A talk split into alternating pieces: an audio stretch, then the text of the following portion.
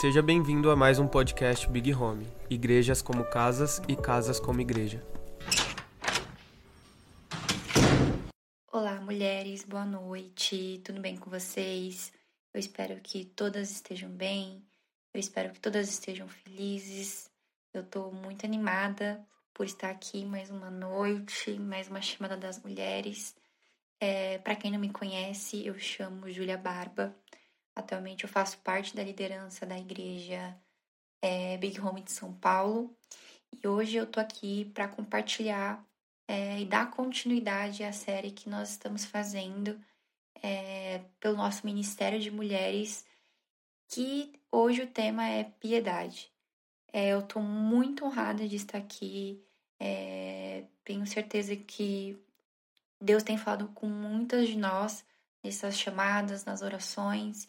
Eu espero que todas é, tenham participado, todas estejam é, vendo, conseguindo acompanhar o que nós estamos fazendo na chamada.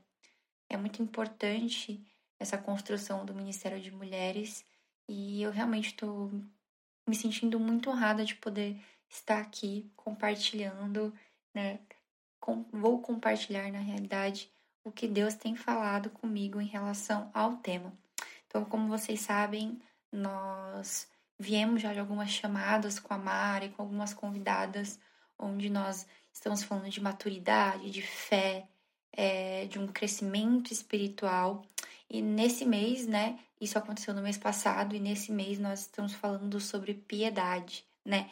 Para quem não sabe, a nossa pastora Mari, Mari Santiago, ela tem um livro com esse tema e Sério, é surreal. Eu aconselho todos a, todas, né, na verdade, a adquirirem esse livro. Ele tem na Amazon, o link vai estar na descrição.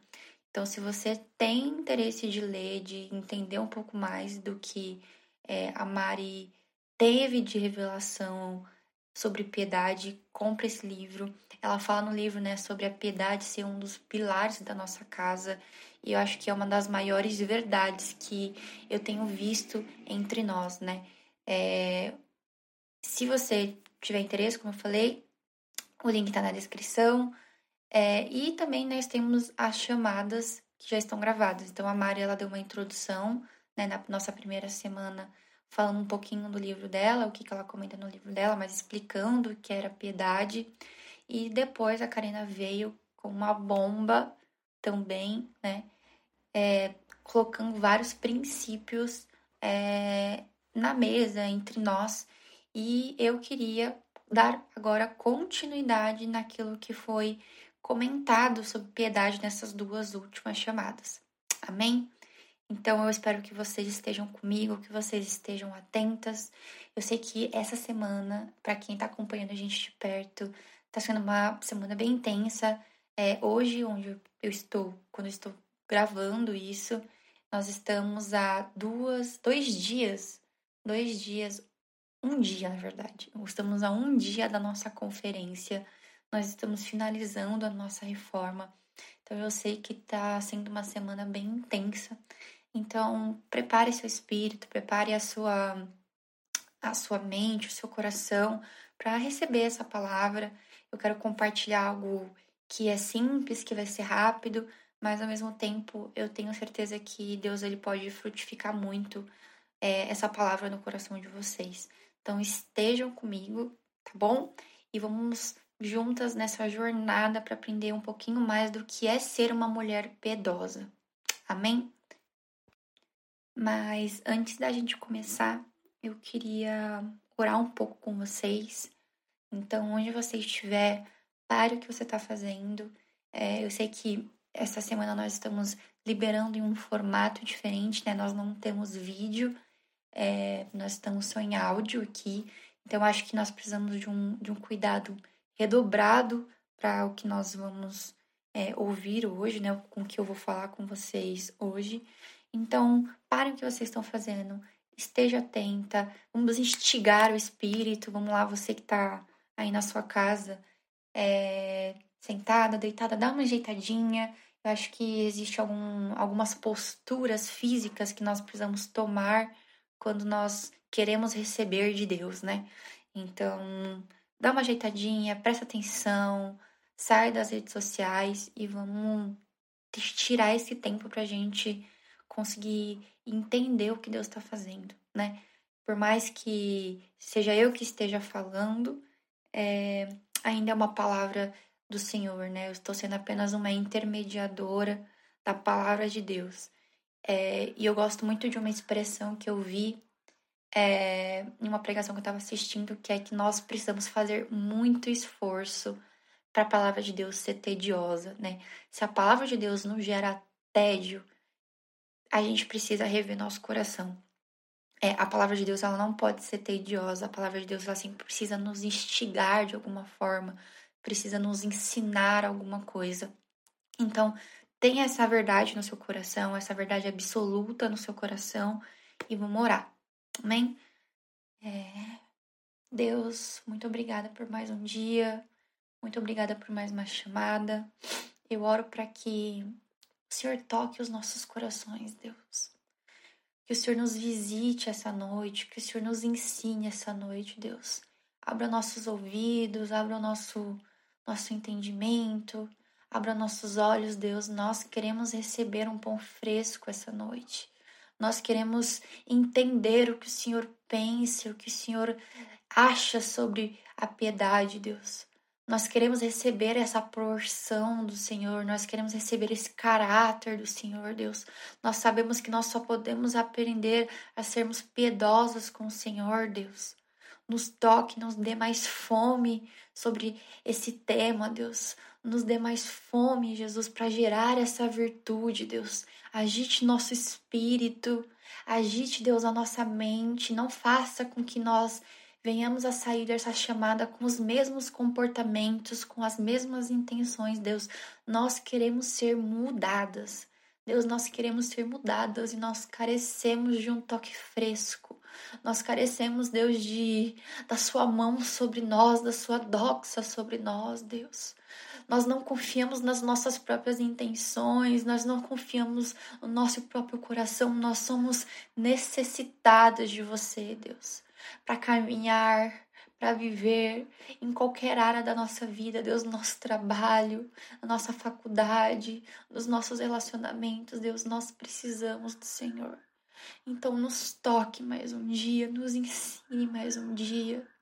Jesus, eu oro para que a nossa alma aprenda a se submeter nesse momento, se submeter ao Espírito.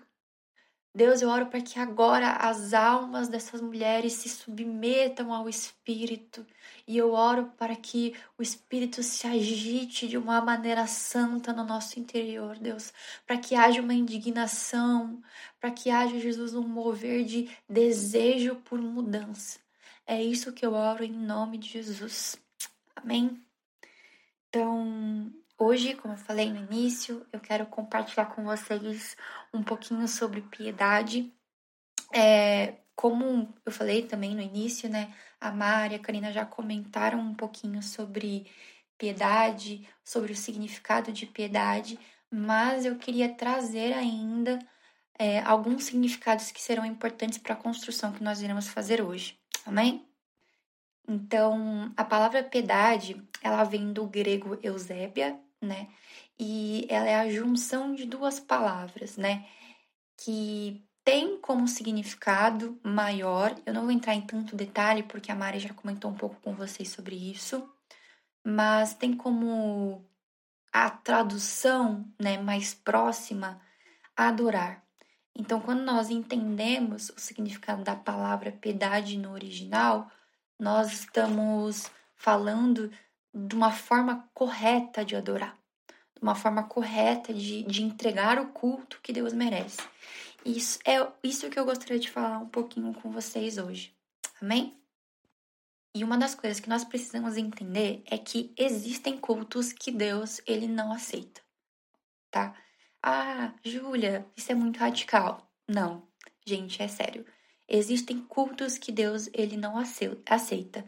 Nós temos diversos exemplos bíblicos é, de homens com coração endurecido, com coração desviado, é, homens que pareciam ter a intenção correta, mas no fundo Deus conhecia o coração dele e por muitas vezes o culto não foi aceito, tá? E por isso que a palavra ela é muito enfática do culto subir como um incenso suave, como um incenso que tem um bom aroma, um aroma onde Deus ele pode se agradar, porque isso significa que o culto ele pode ser aceito ou não, e isso depende da forma que nós estamos entregando ele. Então, a nossa adoração, né, a nossa forma de adorar, ela sim passa por uma avaliação por Deus. E nós precisamos nos preocupar a cada dia mais de entregar um culto que Deus aceita, o culto que Deus recebe, um culto onde nós não temos nós como centro, mas sim Jesus. E esse é o culto que Deus aceita. Então, a primeira coisa que eu queria deixar para vocês é: nós estamos tratando de piedade. E piedade tem, em suma, um entendimento de culto que Deus merece. Se o culto que Deus merece é o significado maior da palavra, então nós precisamos começar a perceber na nossa vida como nós iremos entregar esse culto, como nós iremos posicionar a nossa vida para entregar o culto que Deus merece. Porque caso contrário, Deus não irá aceitar o nosso culto. Amém? Então, se a primeira coisa que você é, tiver para anotar, se você tiver com algum caderno, anote aí. Deus, ele pode negar alguns tipos de culto, ok? Existem cultos que Deus não aceita e nós precisamos estar atentas para nossa forma de viver.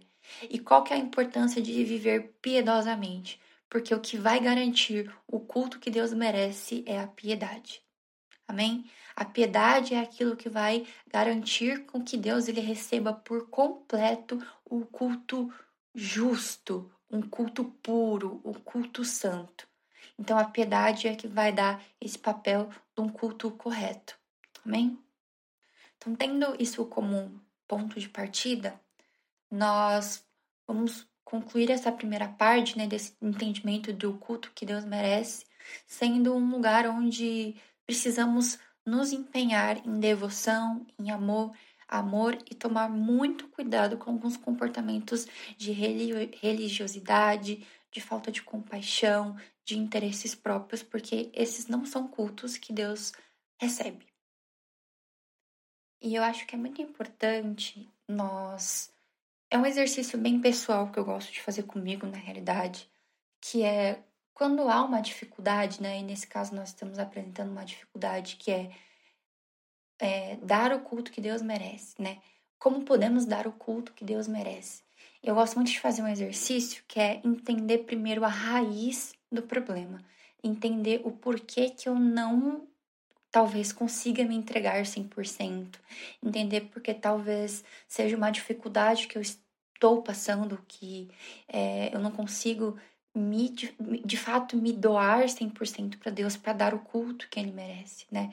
Nós precisamos ter consciência de que é, nós nunca podemos pensar que chegamos a algum lugar, né? E eu acho que quando nós pensamos que chegamos a algum lugar, isso demonstra muito uma forma rasa de viver, né? Porque o conhecimento de Deus é infinito e nós não vamos conhecê-lo plenamente e totalmente em vida ainda, né? nós só veremos Ele na glória. Então, é, ter a consciência, né, ter o pensamento de que chegamos em algum lugar é muito limitador para os lugares que nós podemos acessar em Deus. Então, é muito importante nós pensarmos que é, na nossa vida, no nosso cotidiano, sempre tem algo que nós podemos fazer a mais. A mais. Eu sei que aqui hoje nós temos mulheres extremamente ocupadas, extremamente é, atarefadas, mães, estudantes, é, mulheres que trabalham em tempo, sei lá, recorde, assim, né? Mais de oito horas por dia, que pegam transporte público. Eu me incluo nisso, eu sou uma mulher que trabalha bastante, que, graças a Deus, essa época da minha vida está acabando, mas que trabalha bastante, que pega transporte público duas horas para ir, duas horas para voltar. E uma coisa que eu nunca posso esquecer é que eu não estou dando o suficiente para Deus. E não é um sentimento de comiseração, né? Não é um sentimento que nos gera é, uma cobrança negativa, né? Precisa ser um sentimento, né? Uma, uma realidade que nos instiga ainda mais a conhecer Deus, né? E se há algo que impede, né, nos impede de estar nesse movimento, nós precisamos buscar a raiz. Nós bus precisamos buscar o que, que tem nos causado essa dificuldade, o que tem nos roubado, né? E tudo vai começar no pecado, né? É, eu não vou ler com vocês, é um texto bem conhecido, mas em Gênesis 3, quando há a, a queda, né? Quando Eva come do fruto e Adão e Eva eles percebem que eles estavam nus, é, não é só o afastamento de Deus que é que ocorre, né? Mas além do afastamento de, de, de Deus, da ruptura do relacionamento íntimo que Eva e Adão tinham, existe um outro patamar que o pecado faz em nossas vidas, que é abrir os, no os nossos olhos para nós mesmos. Então, uma das primeiras coisas que é, Adão e Eva é, dizem depois da queda é que eles perceberam que eles estavam nus eles perceberam que eles é, né, não, não estavam com roupas, eles tiveram esse olhar um pouco mais individualista, né? Eles olharam para si pela primeira vez. Então, um homem e uma mulher que antes tinham só os olhos voltados para Deus, ou um, os olhos voltados é, somente ao Criador, que não tinham tempo para se perceber, começaram a se perceber através do pecado. E eu acho que é esse movimento que nós precisamos começar a restituir, né? O movimento de olhar fixamente apenas para Deus, né? Não termos percepções pessoais e não que nós não vamos pensar em nós. Eu acho que hoje em dia é, nós fomos justificados por Jesus, né? Então Jesus ele é o responsável por por esse ministério da reconciliação, né? Por nos reconciliar é, em, através da vida dele com Jesus, nosso, com Deus, nosso relacionamento com Deus, né? Jesus é esse responsável, mas é, nós não precisamos nos permitir se perder em nós mesmos mais uma vez, porque agora já foi feito, né? Jesus ele já foi crucificado, Jesus ele já foi entregue, Jesus ele já morreu pelos nossos pecados e não só pelos nossos pecados, né? O pecado foi uma consequência daquilo que nos impedia de chegar a Deus, mas uma das maiores obras de Jesus foi a obra da reconciliação com Deus. Então, essa percepção de si mesma, ela precisa ser muito bem é, observada, né? Porque hoje nós temos a autonomia de poder viver da forma que desejamos, entre aspas, né? Mas nosso maior fim, nosso maior desejo precisa ser buscar a vontade de Deus. E a piedade, a vida piedosa, nada mais é que isso, é viver como Jesus viveu, né? Adorando Deus corretamente, entregando a vida para Deus, né? Vivendo a vontade do Pai, vivendo a soberania da vontade do Pai. Jesus, ele é uma das maiores exemplos que nós temos foi da obediência que ele tinha para com Deus, né? Jesus é um dos maiores exemplos de piedade que nós temos na nossa vida, né? E vai passar anos e anos e anos e Jesus vai ser o maior exemplo de piedade que nós temos.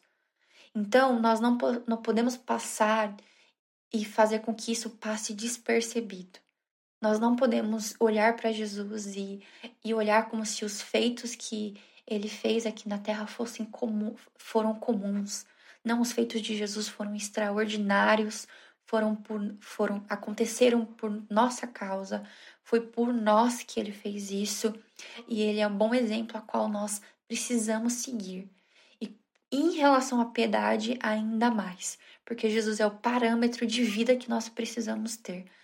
Quando nós estamos falando de piedade, nós não estamos falando apenas de um, de um sentimento, de algo que nós escolhemos fazer em determinada hora do dia. Não.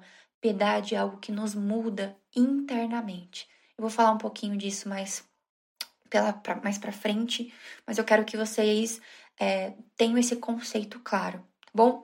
Então, vamos, vamos recapitular desde que eu falei do começo. Nós entendemos né, que a raiz de talvez termos dificuldade de entender o culto, é, o verdadeiro culto, de entregar o verdadeiro culto para Deus, é a raiz do pecado. E nós precisamos começar a restituir esse lugar dentro do nosso coração, né? E qual que é o problema do pecado? O problema do pecado é que ele deturpa nossas percepções. A partir do pecado, é, nós temos já o exemplo de Eva, nós temos o, o exemplo de Adão, nós temos os filhos dele, né? E as consequências que o pecado é, trouxe para a vida do homem, né? E isso vem se alastrando até os dias de hoje. Então, nós temos, sei lá, quantos milhares de anos com pecado deturpando a nossa, nossa realidade. E nós não podemos esquecer que nós estamos no mundo, mas nós não somos do mundo, mas ainda estamos no mundo. E esse mundo, ele é regido pelo pecado em sua grande maioria, né? É, e a nossa luta diária é fazer com que não seja o pecado que reja, está regindo o mundo, né? Mas sim é, homens com caráter, homens de caráter. Mas atualmente nós percebemos na nossa sociedade a nossa cosmovisão, né? E cosmovisão nada mais é a forma que nós vivemos, a forma que nós vemos o mundo, né? E essa cosmovisão, em sua grande maioria, está sendo regida pelo pecado, né? Hoje, o que nós temos de, de percepções, elas são regidas pelo pecado. E uma das coisas que mais é, falaram comigo, assim, até em relação a essa chamada, nessas né, chamadas que nós tivemos nesse último, nesses últimos dias, foi uma coisa que a Ana falou, né, a Ana Cardoso, que é nós estamos nos perdendo naquilo que é lícito, né? Se nós olharmos é, Gênesis, né, e em nenhum momento nós vamos colocar, né, o nós vamos colocar o fruto como uma coisa ruim. O fruto, né, a, a, o fruto, né, que a Eva comeu, nunca foi falado que era ruim. Nunca foi falado que era algo negativo. A única coisa que foi falada é para que ele não seja alimentado, né? Que ela não coma do fruto. A palavra vai falar que em Gênesis 3, né, que a mulher viu que a árvore era bonita e que suas frutas eram boas de se comer. Então Eva, ela nunca foi atraída pelo lado mal da árvore do conhecimento, né? Ela mas pelo lado bom. É, nunca teve um lado ruim na árvore, mas a intenção, né, a desobediência que envolveu o ato de comer o fruto que foi ruim, né, a deturpação é, do que foi falado, do que Deus falou, é o que se tornou ruim. E isso nos ensina cada vez mais como nós estamos de fato nos perdendo nas coisas mais listas possíveis. Então, quando nós vamos falar do trabalho, nós precisamos entender que o trabalho ele não é ruim, mas se deturparmos a forma que nós estamos olhando o trabalho, ele se torna ruim. E hoje é uma das maiores dificuldades que eu é, vejo, né, de, de lidarmos com a verdadeira adoração é esse discernimento do que é lícito e do que não é lícito, e do que é bom e do que não é bom. Porque o pecado fez com que tudo estivesse tão subentendido, né, tão mascarado, que muitas vezes é, não é perceptível, né? Parece que nós estamos fazendo coisas boas, mas na realidade essas coisas desagradam Deus. Essas coisas não vão de acordo com o que Deus ele acha, do que Deus pensa e do que Deus tem como objetivo final. E a nossa alma, ela tá muito ligada a esses atos carnais, né? Esses esses discernimentos falhos, né? A nossa alma, ela ela é responsável por esse discernimento mais carnal. Então, quando nós não temos a nossa alma subjugada ao espírito, nós de fato teremos um entendimento deturpado, né? Nossa adoração vai começar a ser deturpada, né? Por quê? Porque hoje em dia nós temos uma adoração que ela está sendo construída não pautada no que Deus acha, do que Deus pensa, mas sim nas percepções do mundo, né? O que, que é adoração, né? Convido vocês até agora a, a pensar o que, que é adoração, né? Qual é a forma que nós adoramos? Qual foi o conceito de adoração que nós estamos gerando, né? Para entregar para Deus, né? É, acho que é muito importante nós termos essa, termos essa consciência de aonde está vindo nossos parâmetros, né? Nós não podemos adorar pela nossa perspectiva terrena, né? Nós não podemos adorar pelas nossas experiências, pela nossa vida. Isso não é a verdadeira adoração. Não é essa adoração que sobe para Deus. Isso não é uma vida piedosa. Uma mulher piedosa não adora conforme a deturpação do mundo, seguindo o pecado. Uma mulher piedosa verdadeiramente adora seguindo o coração de Deus e fazendo a vontade de Deus. E tem algo assim em relação a essa questão é, do que não é lícito, né? Na verdade, do que das coisas é, não, não só lícitas, mas nós. É, vou reformular essa frase aqui, vamos lá. Mas nós é, não só estamos nos perdendo nas coisas lícitas, mas é, nós estamos fazendo isso doutrina dentro do nosso coração, né? É, tem um estudo que eu gosto muito, e eu sempre falo disso, tem de fato tomado o meu sono nos últimos tempos. Ele é um estudo feito por um sociólogo chamado Christian Smith. Ele fez um estudo numa universidade que ele vai estudar um pouco sobre a compreensão de Deus é, que os jovens da nossa época têm. Então ele vai estudar, né? Ele vai fazer uma pesquisa perguntando para vários cristãos e ele vai denominar esse estudo, né? Essa conclusão que ele chegou, que é um que ele determina como um problema da nossa geração, chamado deísmo moralismo, é, moralismo terapêutico. Então anotem aí, deísmo moralismo terapêutico. E o que, que é esse deísmo moralismo moralista, né, terapêutico? Esse deísmo de, no moralismo terapêutico, ele é definido por uma crença em que Deus ele, ele leva todas as pessoas boas para o céu, todas as pessoas sinceras, todas as pessoas decentes, né? E que a coisa mais importante da nossa vida é a gente se sentir bem, é a gente estar tá em paz consigo mesmo, é a gente ser feliz, é seguirmos os nossos sonhos. E Deus, ele não precisa estar envolvido com a nossa vida. Ou seja, Deus não é um Deus pessoal. Olha a gravidade de tudo isso, gente. Olha essa deturpação da doutrina. Então, então a gente vai entender que aqui Deus, ele é um agente onde ele só aparece quando nós precisamos. Egoísta, não? Mas Deus, ele não é soberano, né? Deus não é supremo em relação à nossa vida. Não, Deus ele está à mercê do que nós sentimos e do que nós queremos, da, no, da nosso sentimentalismo, das nossas emoções, daquilo que nós queremos, sabe? É, então vocês entendem a gravidade disso? Isso é, é uma filosofia humanista, né? E isso é uma doutrina que nós não seguimos. O humanismo é uma doutrina que nós não seguimos. Homem não é o centro do que Deus está fazendo. O centro do que Deus está fazendo é Ele e o Filho dele, Jesus. Né? Isso demonstra uma, uma, um olhar muito terreno, né? um olhar muito para baixo, não olhando para cima, não olhando para aquilo que Deus está fazendo, né? Um olhar acima do sol, como nós aprendemos, né? E isso, é, essa forma de viver, né, é uma barganha, né? Nós não amamos o, o ato de cultuar a Deus. Nós não amamos o ato de nos entregar a Deus. Nós não amamos o ato de exercer a piedade. Nós estamos apenas barganhando Deus. Nada mais que isso.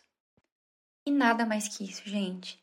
Isso é um perigo enorme, enorme, porque isso vai delimitando, como eu falei, a forma que nós estamos entregando o nosso culto para Deus, né? Nós estamos manipulando doutrinas para nos sentirmos bem, e isso é fruto do pecado, né?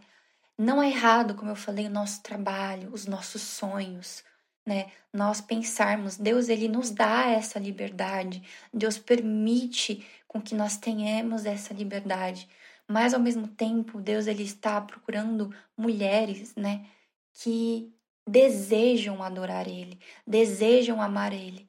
E, gente, isso é um caminho de uma mão única. A partir do momento que nós escolhemos amar a Deus, escolhemos seguir o propósito de Deus, nós somos completamente mudadas. Nossas percepções, nossas referências, nossos sonhos, é, eles são completamente mudados. Então, não vai existir um exemplo, né? Uma Júlia que está abrindo mão do sonho dela de forma é, totalmente negativa, de uma forma que ela fique triste. Não. A Júlia está tão presa naquilo que Deus está fazendo, tão apaixonada, tão disposta a entregar a verdadeira adoração, tão disposta em obedecer, com um pleno entendimento da salvação que foi imposta sobre ela, que foi imputada sobre ela, que naturalmente o espírito começa a agir e a mente começa a ser renovada. Os entendimentos começam a ser renovados. Então, uma coisa que antes fazia muito sentido, hoje em dia não faz mais sentido. Trazendo até um, um, um, um testemunho pessoal, né? Para quem não sabe, eu não venho de uma família cristã, na verdade, eu não tenho nenhum parente cristão. E eu vim, né, de um lugar onde eu não tinha essa referência, né? Então, desde pequena, meu pai sempre me incentivou muito a ser girl boss, trabalha, viaja, conquista, faz o que você quiser, a vida é sua, diga não ao machismo. E, gente, amém. Amém.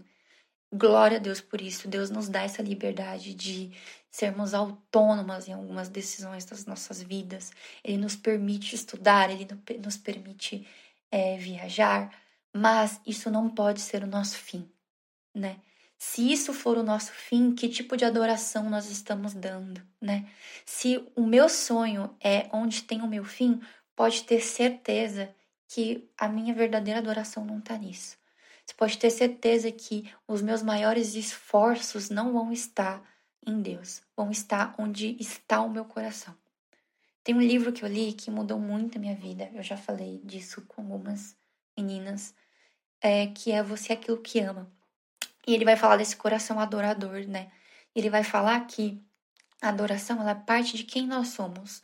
Nós somos seres que nasceram para adorar. E como seres que nasceram para adorar, nós naturalmente precisamos ter o nosso amor no lugar correto, porque tendo o nosso amor no lugar correto, nós iremos adorar aquilo que amamos.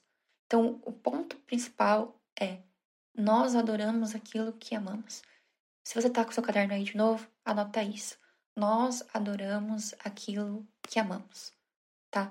Então, se nós estamos amando é, mais o nosso trabalho, pode ter certeza que nós não mediremos esforços de todas as nossas percepções, as nossas referências e a nossa cosmovisão, ela vai ser dada a partir do que queremos. E o que queremos é ter sucesso no nosso trabalho, ganhar bem, é, ser próspera no nosso trabalho. E como eu falei, isso não é errado, nós precisamos trabalhar. A palavra de Deus é, nos incentiva ao trabalho, né? mas ao mesmo tempo não pode ser o nosso fim, tá? Então, uma das coisas que eu mais oro é, e peço na vida das meninas que eu cuido, das mulheres que eu acompanho, na minha própria vida, é que nós tenhamos o fim correto e o nosso fim correto precisa ser Jesus. Porque o fim correto é o que vai dar a forma que nós estamos adorando. Então, mais uma vez, você está com seu anseio de ser uma mulher piedosa? Então, Guarde aquilo que você está amando, guarde o seu coração e tenha apenas a convicção de que o seu amor, a sua maior prioridade está em Jesus. Porque se estiver em Jesus, você vai estar gerando uma verdadeira adoração. Amém? Gente, eu espero que vocês estejam entendendo o que eu estou falando. Espero que não esteja confuso, mas vão comentando aí para ver o que que se vocês estão gostando. Espero que vocês estejam entendendo bom? Espero que, que esteja indo bem. Então, um dos maiores pontos, né, que nós precisamos ter na nossa vida para que nós conseguimos adorar de forma correta, nós conseguimos é, tirar o pecado como centralidade, tirar essa, essa deturpação do pecado na nossa vida é primeira coisa, alinharmos os nossos amores, né? Nós vamos é, adorar aquilo que nós amamos. Amém?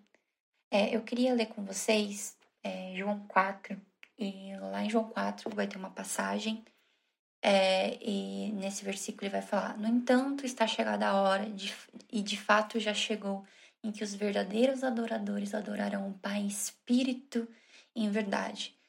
Es, são estes os adoradores que o Pai procura. E esse versículo é muito forte. Entende que o Pai está procurando verdadeiros adoradores? Será se o Pai te procurar, se o Pai nos procurar, será que se Deus nos procurar, ele vai conseguir nos achar, sabe? Será que ele vai conseguir nos achar como mulheres piedosas, mulheres que adoram verdadeiramente, né? Uma das coisas que ele está falando aqui é que ele não está falando de um lugar é, de adoração onde é um, lugar físico, né? Ele está apresentando, né, a, o verdadeiro lugar de adoração como o nosso corpo, o nosso templo. Então, quando Jesus ele fala sobre adorar em espírito e em verdade, não é sobre um lugar, é sobre a verdadeira forma de adoração. Ele muda essa verdadeira forma de adoração. E ele fala em espírito em verdade. Onde habita o espírito, né? O espírito habita dentro de nós. Então nosso corpo começa a ser um lugar de adoração, né? Nosso estilo de vida começa a ser uma uma adoração. Não é mais sobre um endereço, sobre um lugar, mas é sobre uma vida, né? Então o primeiro ponto é alinhe nossos, nós precisamos alinhar os nossos amores, né? E o segundo ponto é adore em espírito.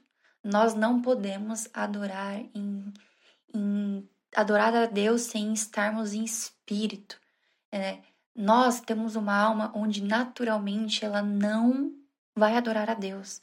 A alma ela está condicionada a adorar aquilo que alimenta a carne, aquilo que alimenta nós mesmos.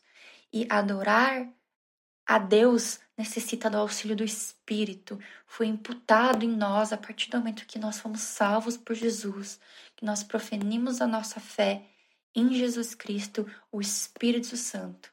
Então nós precisamos fazer com que ele reavive a nossa reaviva a nossa forma de adoração. Só em espírito e em verdade nós vamos conseguir dar a verdadeira adoração. Só em espírito e em verdade nós vamos conseguir sermos mulheres verdadeiramente piedosas. Só em espírito nós vamos conseguir discernir o que Deus está falando. Não é a carne que discerne o que Deus está falando. A palavra vai falar que a carne comunica com a carne e o espírito comunica com o espírito. Então, o espírito de Deus comunica com o nosso espírito. Não adianta tentarmos adorar pela carne, nós não vamos conseguir. Nós vamos adorar pelo Espírito e o nosso Espírito vai comunicar o Espírito de Deus e o do Espírito de Deus vai comunicar a nós. O que vai entregar, né? A, a, a palavra vai falar que o Espírito, né? Ele intermedia isso para nós, né? Quando nós formos nos apresentar para Deus, né, nós temos o Espírito, nós temos Jesus, é, intermediando esse, esse lugar entre nós e Deus. Então não adianta nós tentarmos adorar com as nossas próprias forças, com as nossas próprias mãos. Por isso que eu falei no início, não é sobre é, o que temos de referência. O que temos de referência não vale de nada nesse momento. O que nós aprendemos, o que nós crescemos não vale de nada nesse momento. Na realidade, o que nós precisamos é do Espírito. E Deus, ele e Paulo, na verdade, ele vai deixar muito claro isso em 1 Timóteo 13, 13 não, 16. Vamos abrir? Ele vai dizer assim: Não há dúvida de que é grande o ministério da piedade. Deus foi manifesto em corpo, justificado em espírito, visto pelos anjos, pregado entre as nações, crido do mundo, recebido na glória. E quando Paulo ele vai falar desse ministério da desse mistério da piedade, de perdão, é, ele vai falar sobre produzir a piedade né, nas pessoas. E como nós vamos poder produzir a piedade nas pessoas? Né? Esse mistério da piedade, né? O que, que é o mistério da piedade? Como eu disse, é produzir. É, esse segredo significa que se produz piedade nas pessoas. Esse segredo é, como ele diz mais abaixo, esse segredo nada mais é que Cristo, Cristo Jesus, né? Em todos os seus aspectos, sobretudo na sua salvação, ele é a fonte da verdadeira piedade, né? Paulo ele vai afirmar que a humanidade e a divindade de Cristo, né, é o que nos permitem sermos piedosos. Né? Ele vai nos ensinar né, que nós não conseguimos, foi o que eu falei, nós não conseguimos agradar a Deus sozinhos. Nós devemos aprender com Jesus. Ele veio como homem para nos mostrar que existe a vida piedosa. Ele é o exemplo perfeito de como nós precisamos viver piedosamente. Então, mais uma coisa para você anotar aí: não existe vida piedosa se nós não tivermos Cristo. Não tivermos Cristo. Cristo, ele é a centralidade de tudo que nós estamos falando. Como eu disse no início, ele é o exemplo de piedade. Ele é o que nos ensina a exercer a piedade. Ele veio como homem para nos mostrar ainda mais, mais como podemos agir, como podemos é, lidar né, com a vida piedosa. E uma das coisas que eu acho muito interessante é, em relação até o livro de Timóteo mesmo, né, quando Paulo ele está escrevendo para Timóteo, é em relação a, a isso, né, a, a, relação à piedade, né. A piedade ela é muito comentada no livro de, de 1 Timóteo, né. E aí vocês vão perceber, não sei se vocês já pararam para pensar isso nessas chamadas, mas a piedade ela é citada mais de oito vezes no livro de 1 Timóteo. E é muito interessante porque Paulo ele está falando com Timóteo sobre uma vida é, de ministério. E não é uma vida de ministério no sentido apenas eclesiástico, mas no sentido de entrega a Deus, né? De é, é o exercício da piedade como uma disciplina de vida, né? Então, quando ele diz sobre o ministério, ele não está falando só sobre um cargo eclesiástico, sobre uma função eclesiástica, mas ele está falando sobre uma vida de devoção a Deus, né? É a escolha de Timóteo ser devoto a Deus, continuar propagando aquilo que o pai espiritual dele fez. Paulo, ele foi devoto até os últimos dias de sua vida, né? Então, quando ele coloca o exercício da piedade, né? Ele coloca a piedade como uma conduta de vida no ministério é, de Timóteo e coloca como uma das coisas mais importantes que existem, ele está dando, né, algo que não é uma, não é opcional, né, é uma virtude de vida, né. É, a, a piedade ela não é um sentimento, a piedade não é algo que você escolhe, a piedade é uma virtude aprendida em Cristo Jesus e que precisa ser exercida na nossa vida. E é como se Paulo estivesse falando para Timóteo: é, Timóteo, é, não existe uma vida de ministério, uma vida de devoção a Deus, de adoração a Deus sem a piedade. A piedade é aquilo que vai garantir a segurança da sua vida por completo de tudo que você for fazer para Deus. A sua tendência é alimentar a sua alma naturalmente. Você é esse pecador. Mas se você tiver uma vida piedosa, essa é a segurança de tudo. É, eu quero ler com vocês é, 1 Timóteo 4. Pois tudo, a partir do versículo. Comecei lendo, né? Mas a partir do versículo 4. É, 1 Timóteo 4, 4. Pois tudo que Deus criou é bom e nada deve ser rejeitado, se for recebido com ação de graças, pois é santificado pela palavra de Deus e pela oração. Se você transmitir essas, essa, essas instruções aos irmãos, será um bom ministro de Cristo Jesus, nutrido com as verdades da fé e da boa doutrina que tem seguido. Rejeite, porém, as fábulas profanas e tolas e exercite-se na piedade. O exercício físico é de pouco proveitoso. A piedade, porém, a tudo é proveitosa, porque tem promessa da vida presente e da futura. Essa é uma afirmação fiel e digna de plena aceitação. Se trabalharmos e lutarmos, é porque temos colocado a nossa esperança no Deus vivo, o Salvador de todos os homens, especialmente dos que creem. Gente, isso é muito forte. Aqui Paulo ele está linkando diversos princípios, né? Então, nesse último versículo que a gente leu, ele vai falar que a esperança no Deus vivo, Salvador de todos os homens, especialmente dos que creem, né? Você vê como isso está linkado a uma vida piedosa, uma vida de verdadeira adoração, uma vida de fé. E aí ele vai falar um pouco sobre esse exercício da piedade, né? Como é muito mais proveitoso nós nós gastarmos a nossa vida tendo a plena convicção que nós estamos exercendo a piedade do que é, gastar coisas, gastar nosso tempo com coisas fúteis, né? Com exercícios que, né, exercícios físicos aqui, nós podemos entender como, sei lá, os exercícios que serão para o nosso corpo, que por mais que seja importante cuidarmos do nosso corpo, nosso corpo é passageiro, nós não levaremos ele para, para a glória, né? O que nós levaremos é as virtudes que são geradas dentro do nosso coração. E Paulo ele ensina isso, né, sobre esse exercício da piedade, nos mostrando que a piedade ela é exercitada, ela é um hábito, ela é algo que nós podemos desenvolver, né? A piedade é um fruto que vem do nosso espírito, de uma verdadeira adoração, de, como eu falei, alinharmos nossos amores, é, de estarmos em espírito com Jesus, vivendo pelo espírito. E com isso nós vamos estar com os olhos no lugar certo, adorando o Deus certo, e cada vez mais nós estaremos crescendo no exercício de piedade. Por quê? Porque o crescimento, uma vez é, estando em Deus, né, estando em Jesus, o crescimento é progressivo. Não tem como nós estarmos em Deus e não crescermos. Né? Nós somos mulheres que vimos algo, nós vimos Jesus. E eu creio nisso, eu vejo a maioria de vocês, né? Quem não, não, que eu não conheço, provavelmente viu Jesus, né? Se nós estamos proferindo a fé que nós estamos proferindo, é porque nós vimos Jesus. E nós precisamos caminhar como mulheres que viram Jesus. Essa tem sido a palavra rema da minha vida, né? É, como eu comentei no início, né? É, eu estou saindo do meu trabalho e uma das coisas que eu precisei entender foi que meu trabalho estava sendo meu fim e ele eu não aceito com que ele seja o meu fim, né?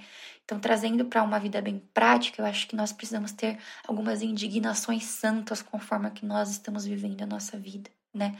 Se nós estamos tendo encontro com Jesus, se nós estamos crescendo e tentando exercitar o ministério da piedade, a nossa, a nossa vida naturalmente ela vai exigir de nós comportamentos que provem isso, porque a piedade é um testemunho de vida. Ela não é uma aparência que você escolhe. Aparências não são sustentadas. Aparências, elas não se sustentam. Amém? Então, nós precisamos, de fato, ter o exercício da piedade como algo que é, é de fato um exercício. Um lugar onde nós, é, cada dia mais, nós buscamos de forma faminta estarmos. E uma das coisas que mais mexem comigo é em relação ao que ele fala, né? Que é uma das coisas que Deus tem falado muito comigo nesses últimos dias, que é sobre eternidade, que é a piedade, porém, para tudo é proveitosa, porque tem promessa de vida presente e de vida futura. Meu Deus do céu, gente. Espero que vocês estejam conseguindo pegar o poder dessas palavras. Mas uma das coisas que tem mais falado comigo, né, sobre nós vivermos de formas de forma piedosa, é nós termos a consciência da eternidade, né? Nós não podemos lidar com Jesus como se Jesus fosse uma história, né? Quando nós falamos de Jesus, nós precisamos entender que houve um homem que foi crucificado, mas que ressuscitou. Nós não podemos parar na morte. Se nós pararmos na morte, nós estamos invalidando todo o poder de Deus. Nós estamos invalidando tudo aquilo que Deus ele fez de propósito na vida de Jesus para conosco e para com a obra. Invalidar a ressurreição de Cristo é invalidar a volta dele. Uma das primeiras coisas que Jesus ele fala quando ele volta, e nós podemos ver isso no livro de Atos, se eu não me engano, mas que é sobre ele comentando da, volta, da segunda volta dele, né? Jesus ele já ressuscita. Uma das primeiras coisas que ele fala é sobre a segunda volta dele. Então, ter o conhecimento de eternidade alimenta a nossa vida piedosa. É, a eternidade, né? Estudar a eternidade, estudar escatologia, ela é um catalisador para nossa devoção.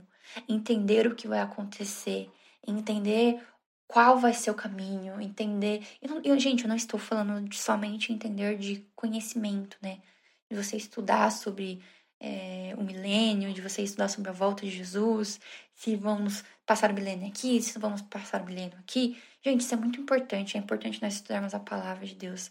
Mas, ao mesmo tempo, além disso, em somatória com isso, é importante com que nós somamos o sentimento da volta de Jesus né?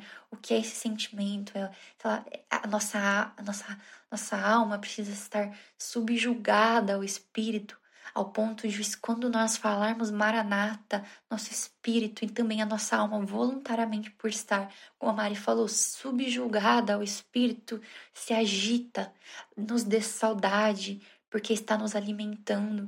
Jesus não é uma história, e às vezes eu tenho a, a sensação que muitas vezes nós vivemos como se Jesus fosse uma história, né? É como se fosse um personagem de um livro. Jesus não é personagem de um livro. Nós estamos falando de um homem de carne e osso, que é totalmente homem, que é totalmente Deus, e é um homem que voltará, que ele reinará sobre todas as nações. Ele abrirá os céus e ele descerá num cavalo branco. É desse homem que eu estou falando. E nós não podemos gerar incredulidade em relação a isso, né? Um dos maiores inimigos da vida piedosa, da verdadeira adoração, é a incredulidade. Nós não, nós, nós, nós não podemos gerar incredulidade. Lá em Hebreus, eu vou abrir bem rapidamente para a gente já encaminhar para o fim. Ele vai falar sobre o perigo da negligência. E ele vai falar assim: que toda transgressão e toda desobediência ela vai receber a devida punição. Porque no início ele está falando sobre, olha, eu vou ler para vocês. Por isso é preciso que prestemos maior atenção no que estamos ouvindo, para que jamais nos desviemos. Porque se a mensagem transmitida por anjos provou sua firmeza e toda transgressão e desobediência recebeu devida punição, como escaparemos se negligenciarmos tão grande salvação? Gente, nós não podemos cair no erro da negligência, tanto em adoração como em entendimento de eternidade. E aí, no capítulo 3, ele vai falar sobre a negligência né, e a incredulidade. Ele vai falar sobre nós tomarmos cuidado com os corações perversos, os corações incrédulos. E eu lembro que a Mara, ela comentou muito sobre o significado do ímpio, né? Do... E ela vai falar muito do ímpio, né? E o ímpio é aquele que é irreverente, que é insubmisso, que gera maldade, né? Que tem um coração endurecido, que não tem problema em se afastar de Deus, que é incrédulo. E para esses haverá um, uma punição, né? Então nós não podemos continuar gerando comportamentos de ímpios, de, nós, de, de, sabe, de impiedade, né? E a incredulidade, a negligência, ela fazem parte de corações ímpios. E nós não podemos ser negligentes com o que nós estamos ouvindo de Deus, aquilo que nós estamos vendo em Deus. Como eu falei, nós somos mulheres que estamos vendo, nós estamos falando constantemente que nós estamos sendo tocadas por Deus. Então, se nós estamos sendo tocadas por Deus, nós precisamos responder a essa medida. A essa medida, nós precisamos responder à medida da fé que nós estamos proferindo. Se nós estamos proferindo algo em nome de Jesus, nós precisamos caminhar no tamanho dessa medida. Nós precisamos começar a encarar um nível novo de maturidade, sabe, em Deus né? Nós queremos adorar verdadeiramente, nós queremos sermos gerar é, piedade, nós queremos gerar esse coração de, de mulheres piedosas, mas nós às vezes não queremos pagar o preço que gera isso, né? E por quê? Porque nós ainda estamos presos em coisas que são terrenas. Então, quando nós alinhamos nosso olhar com a eternidade, né? Isso vai alimentando a nossa devoção. A eternidade alimenta a nossa devoção. Se você está com fome, se você está seca, talvez seja porque falte um pouco de boa esperança no seu coração, de bendita esperança no seu coração, sabe?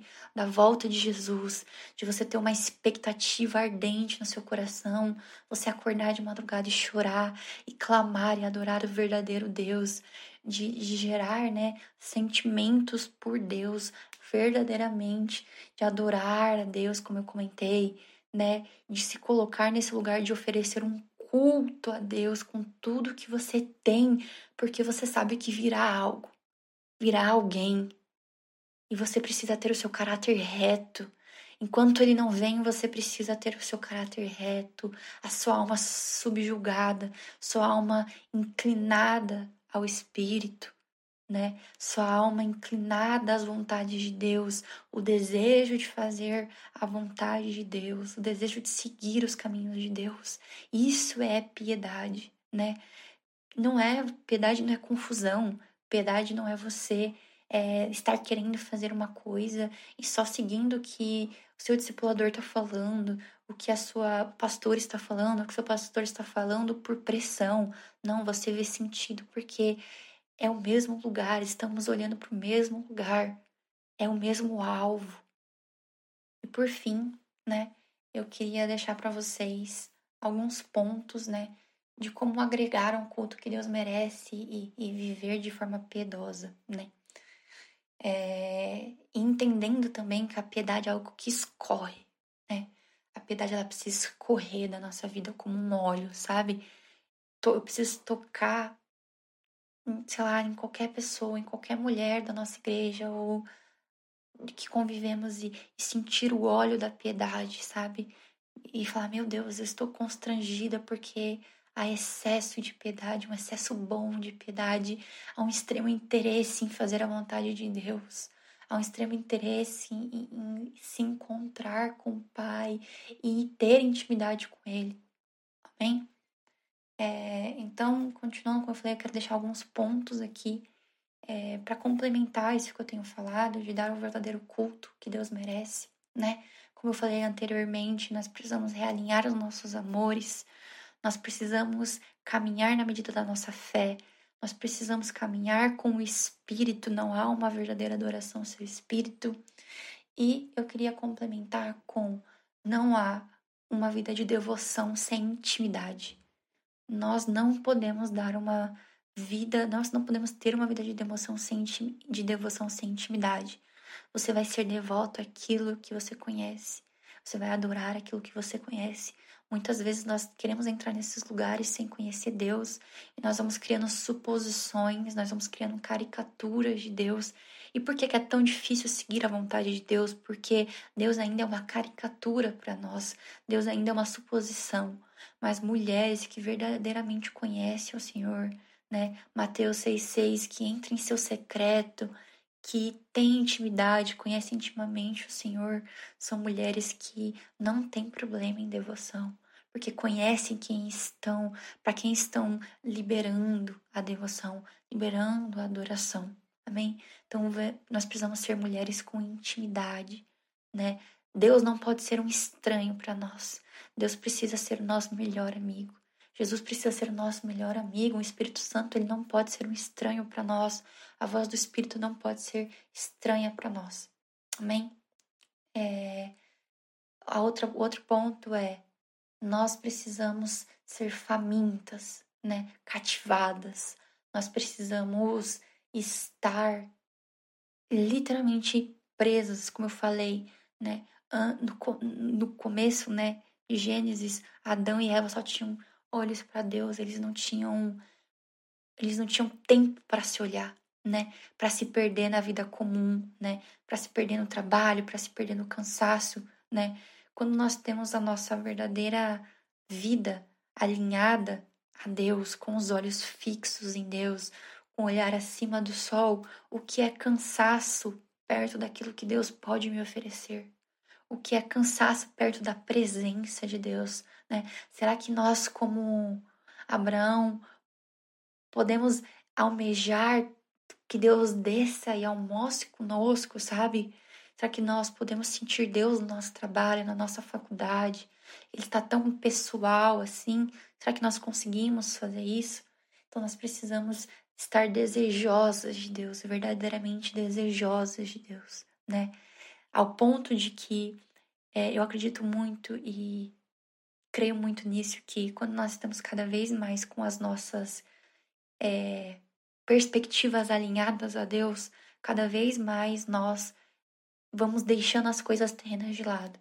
Então, se está com dificuldade em cansaço, é, tá com dificuldade, ai, tal pessoa me feriu, ai, tal pessoa fez isso em mim, ai, tá invadindo meu espaço pessoal, mas a minha bateria é social, isso e aquilo, que essas reclamaçõezinhas, essas, essas murmuraçõezinhas que nós vamos colocando, que vão é, apenas nos afastando de Deus, do caráter dele, né?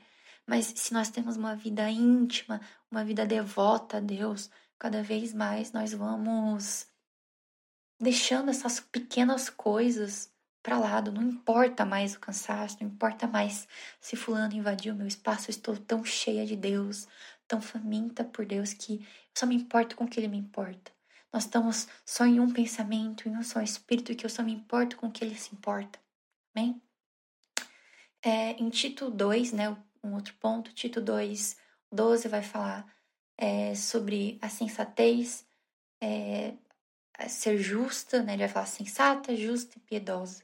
Eu vou abrir com vocês aqui. Tito 2, 12 vai falar: ensinando-nos que, renunciando à impiedade, às concupiscências mundanas, vivamos neste presente século de forma sóbria, justa e piedosa. E antes vai falar que a graça de Deus, ela se manifesta salvadora a todos os homens. Como eu falei, existe uma salvação sobre nós.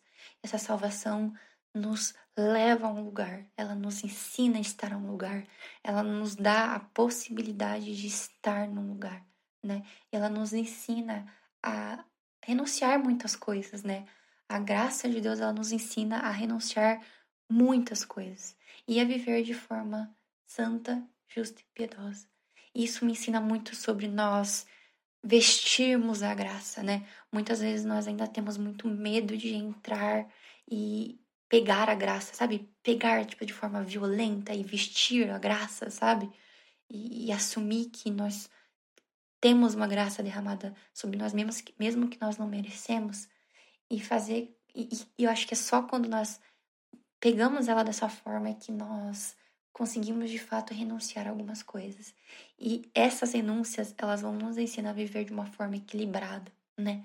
Uma forma sensata, justa e piedosa. Isso é o que Deus espera de nós, que vivamos de forma sensata, com bom senso, com sabedoria, com discernimento, né? De forma justa, com caráter, virtudes do espírito, de forma piedosa, com a verdadeira adoração. Então, coisas terrenas já não nos apegam mais, né? sentimentalismo, língua, alma, tipo, problema com fala, não, não tem mais, né? Não existe mais, né? Eu gosto muito como a piedade, ela tá linkada a uma vista, a uma vida, né? nessa frase, né? Linkada a uma vida justa e sensata que é nos dada através da graça de Deus, né? Ela nos ensina, a graça é pedagógica, a graça nos ensina todos os dias a caminharmos nesse lugar de piedade, sensatez e de uma forma justa. Nós não podemos desatrelar né, a vida piedosa a, a uma vida sensata e uma vida justa. Isso é caráter, isso é virtude de Deus. Amém? E por fim, é, sobre falsas doutrinas, né? Mulheres piedosas, né? Então nós construímos até aqui sobre a piedade ser um lugar de intimidade com Deus, de verdadeira adoração, de negar o pecado, de negar aquilo que a nossa a sociedade está imputando na nossa vida, de ter o fim na eternidade, de ter o fim, o fim em Deus, de fazer com que isso nos alimente, nos dê fome. E aí, é, em 1 Timóteo 6,3 vai falar sobre as falsas doutrinas e como os, as verdadeiras mulheres piedosas, né, no nosso caso, mas homens e mulheres piedosos, eles não se deixam levar por falsas doutrinas, por falsos mestres. Por quê? Porque estão tão em um só lugar com Deus, estão adorando tão corretamente a Deus, estão conhecendo tão fervorosamente a Deus que não há falsas doutrinas. Seitas, né, como eu falei, do deísmo, moralismo terapêutico, isso não nos ataca, isso não nos, nos faz sentido porque nós somos tão, tão conhecedores da verdade, nós estamos adorando Jesus, Espírito em verdade, nós, temos, nós estamos é, tão fervorosamente vivendo a vontade de Deus, né? Vivendo a soberania da vontade de Deus, que nós reconhecemos facilmente o que são falsas doutrinas. E, e é isso. É, eu sei que eu falei muito, mas eu espero que tenha feito sentido para vocês. Eu espero que essa mensagem possa ter tocado o coração de vocês, para que vocês tenham um completo entendimento do que é viver uma vida piedosa. É, quando foi falado esse tema para mim, essa foi uma das maiores é, coisas que Deus falou comigo, que já estava ministrando no meu coração, é, em relação a como dar um culto verdadeiro para Deus e o que eu preciso fazer, que é reconhecer o pecado e reconhecer aquele a causa, né? A causa, mas também reconhecer a solução. E a causa é o pecado, mas graças ao Deus, ao nosso Pai, nós já temos uma solução. Cristo Jesus é a nossa solução e ele nos ensina, ele precisa ser nossa centralidade nessa caminhada para uma vida piedosa, né? Ele nos ensina, nós, nós precisamos caminhar em extrema imitação a Jesus, né? Porque ele foi o mais piedoso, né? Nós não precisamos inventar roda nenhuma, nós precisamos apenas imitar a Jesus e ter ele no centro. Então, eu oro muito nessa noite para que essa mensagem tenha tocado o seu coração de vocês, que tenha feito sentido. Eu espero que tenha dado para compreender o que eu queria compartilhar, é, que eu queria verbalizar para vocês nessa noite. Eu espero de coração que Deus ele toque vocês, nós estamos a dois dias da conferência e eu tenho certeza que. É, sei que talvez outras pessoas vão estar isso em outros tempos, mas eu acho importante falar da conferência. É Deus, ele vai nos tocar. Mas eu creio muito que Deus, ao olhar para nós, ele procura mulheres, né? Homens e mulheres que são verdadeiros adoradores, né? E como eu falei, nós estamos vendo Jesus, nós estamos caminhando com Jesus todos os dias e nós precisamos caminhar na medida disso. Não tem como você ver Jesus no domingo e na segunda caminhar como se nada tivesse acontecido. Não tem como. Sério, é, é até difícil para mim desenvolver isso porque é inadmissível você ver a glória de Deus, ver a glória do Filho na segunda-feira viver como se nada fosse, como se nada tivesse acontecido. Então, espero muito que com essas mensagens, com essa com, com essas chamadas que nós estamos fazendo, as suas perspectivas sejam mudadas, né?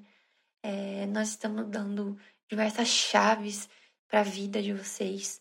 Então, é, se coloquem em oração, façam jejum se vocês têm dificuldade, mas peçam para Jesus. Jesus ele não há de negar pedidos sinceros, ainda mais pedidos que são para nos achegarmos. Esse é o maior desejo de Jesus. Esse é o maior desejo de Deus para conosco é manter relacionamento. Ai de nós estarmos num ambiente onde Deus ele está sem com que venhamos a dar o culto correto, né?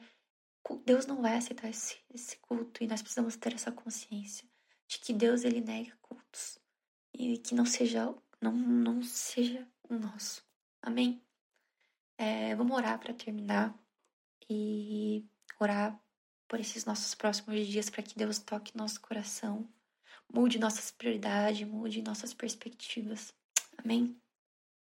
Deus, eu Eu quero te agradecer, Deus. Eu quero, quero te louvar. Eu quero te, te exaltar, Deus. Eu quero ser uma verdadeira adoradora, uma mulher piedosa que oferece o culto verdadeiro a Ti, Deus. Eu quero, Deus, que cada mulher presente nessa chamada, ela entregue o culto verdadeiro a Ti, Deus. De forma pura, de forma santa, Deus. Jesus, eu oro para que o Senhor toque nosso íntimo, toque o nosso coração. Espírito Santo, se remexa dentro de nós, reaviva, Espírito Santo, a nossa fome, o nosso desejo de estar plenamente vivendo a vontade do Pai, Deus. Nos dê fome, nos dê desejo, nos dê uma santa indignação. Eu oro, Deus, para que o Senhor nos incomode nesses próximos dias, que o Senhor nos incomode, Deus, para que nós não venhamos a viver de forma rasa, de forma fútil, apegadas a, a situações passageiras, a empregos passageiros, a uma vida passageira, Deus. Nos dê a plena convicção da eternidade, nos dê a plena convicção da Sua volta, Deus. Batiza-nos com saudade da eternidade, batiza-nos, Deus, com saudade de, de gritar Maranata, Maranata, o Senhor nos ensina que a igreja grita: vem, que o nosso espírito, Deus, se una com nossas irmãs para gritarmos: Vem, Jesus, vem, Jesus, nós estamos te esperando. Deus nos ensine, nos ensine mais, Deus. Nós queremos caminhar um caminho de piedade. Nós queremos caminhar, Jesus, um caminho que o Senhor trilhou, o mesmo caminho de, de prazer na obediência, de prazer no deleite de Deus nas vontades de Deus, nas promessas de Deus, nas opiniões de Deus. Nos batiza, Deus nos muda por dentro. Tire todas as nossas prioridades que não vem, que não provém do Senhor. Tire do nosso coração todos os nossos sonhos que não provém do Senhor, Deus. Nós te damos essa liberdade. Nós te damos essa liberdade. Arranque de nós e nos dê um desejo santo, Deus, de estar cada dia mais vivendo fervorosamente, Deus. Eu oro agora por corações enfermos de amor, espíritos agitados, Deus, mulheres desesperadamente apaixonadas, recolocando seus amores nos lugares corretos, Deus, e colocando o Senhor como prioridade, como maior amor, Deus. Espírito, eu oro agora para que se agite dentro de nós, se agite dentro de nós, para que nós possamos nos incomodar com a forma que vivemos e que a piedade né, seja a forma mais que nos cativa de viver, a forma que mais nos cativa em viver, Deus. É isso que eu oro em nome de Jesus. E é isso, meninas. Amém, amém, amém, amém que vocês possam continuar nos acompanhando, fiquem atentos. Estaremos aqui nas próximas chamadas. É, semana que vem, quarta que vem, nós temos outra chamada. E é isso. Amo vocês. Muito obrigada por escutarem até aqui.